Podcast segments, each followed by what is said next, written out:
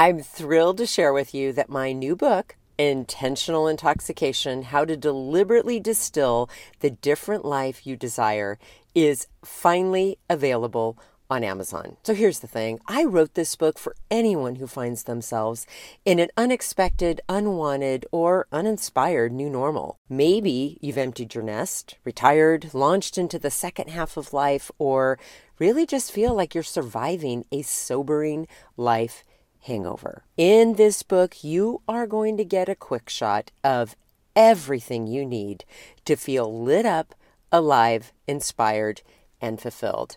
And the best part, it's a short book, so you can literally finish it in one happy hour.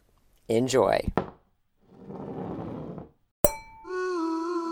Cheers to you, my brilliant friend, and welcome to the Intelligent Intoxication Podcast, where I'll get you smashed on success without the buzzkill of burnout. Welcome back, everyone. Over the last couple of days, I've been talking about what to do when you notice yourself just kind of feeling blah right? And I had shared with you that these, I don't know, first couple of days in January, like I'm finding myself just feeling really blah. Like I kind of feel depleted. I don't feel very excited or alive or lit up or inspired right now about anything. I'm also finding that, you know, obviously all the things that I put off in December because literally I was working to capacity to get ready for the holidays and to still show up for my clients. And the couple of months before that, I was pressed for time to finish my book and get it launched. I'm now catching up on some rest. I'm trying to catch up on things that I couldn't get to. And I kind of started the month already, not kind of, but I started the month feeling really depleted. So I'm trying to help myself get curious about why I'm feeling kind of blah here and help myself move through it. And I'm hoping that the things that I'm offering and talking about that I'm trying will also help you. Okay, so here's what I want to talk to you about today. There are some very foundational habits that I think we all try to argue with. And when I say argue with, meaning that we try to tell ourselves that we don't really need to pay attention to these things. And I want to tell you straight up, you do. So you're going to hear me mention these very basic, boring things, but I'm mentioning them because of how important they are. Okay. Now, I don't want you to listen to today's podcast and feel guilty if you're not doing any of these things, but I do want it to be a nudge, a wake up call for you to help you remember that these are things that are foundational that you need to decide intentionally to prioritize. Okay. The first thing adequate sleep. We all need different amounts of sleep. But I have noticed time and time again in friends and clients and myself that we get really hyper focused on being productive and getting more done. And oftentimes we will sacrifice our sleep in order to do so. So, that is the first thing I want you to check in on. How much sleep do you know your body needs in order to function? And how willing are you to make sure that you get that amount of sleep? And what prevents you from doing that? Sleep is huge. The second thing I want to bring to your attention, and again, you might be like, oh my God, Terri, this is so boring. Okay, it is boring, maybe, but it is so important. Hydrated. Hydrated. How hydrated are you? Getting in your water right? We there's so many different stats in there on how much water we need per day. You know some people will tell you um, you know you need six the equivalent of six bottles of water a day. Others will tell you oh no you need eight cups a day. Feel free to do your own research on exactly how many cups of water a day you feel like you need. But again don't argue with the fact that your body needs that daily hydration. Just don't do it anymore because it's just something that you need.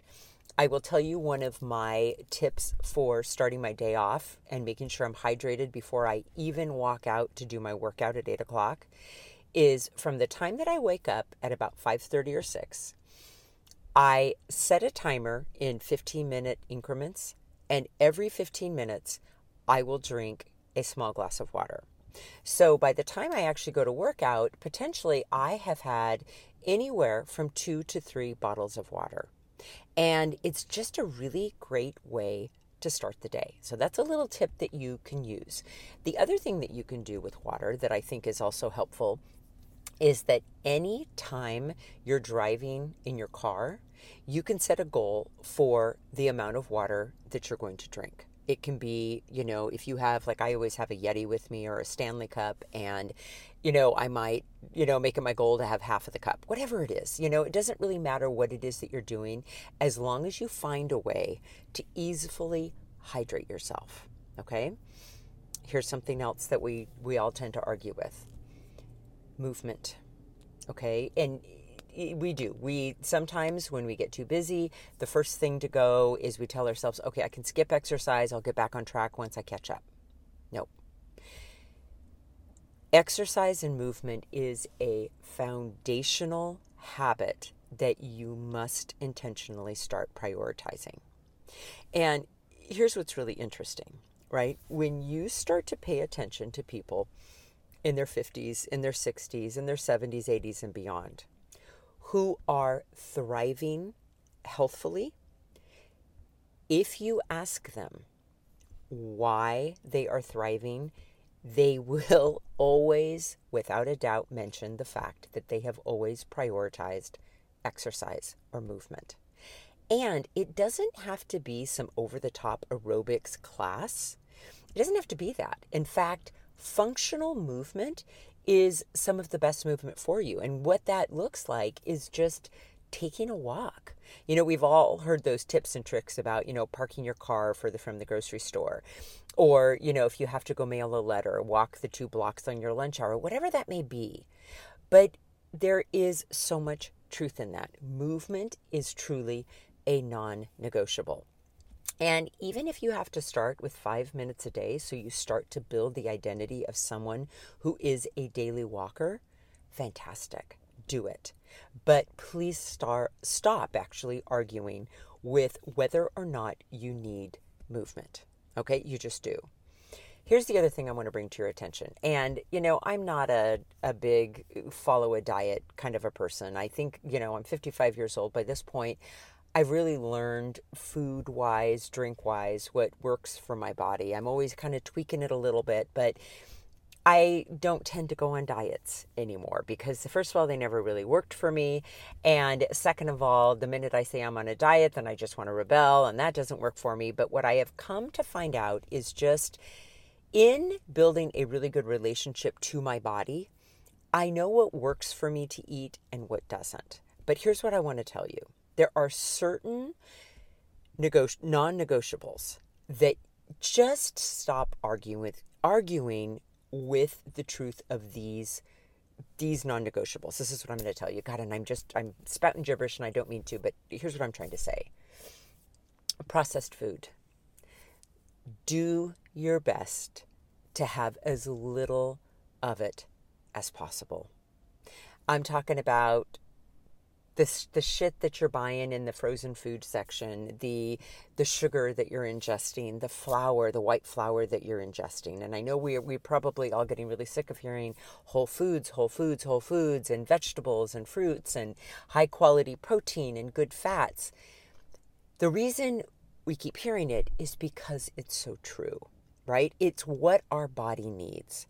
And I'm not trying to say this to shame you if you're in the habit of going through the drive-through and getting the fast food and you know you're feeding your family the frozen dinner from the freezer. There is no shame and no guilt in any of that.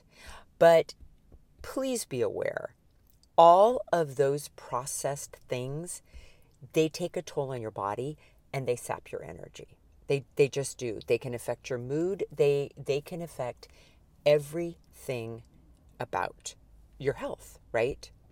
So, again, to recap, here's what we've kind of talked about today the, the non negotiables that we all tend to argue with that if you are going through a period where you feel blah, make sure you have these things in place, even if it's for a short period of time.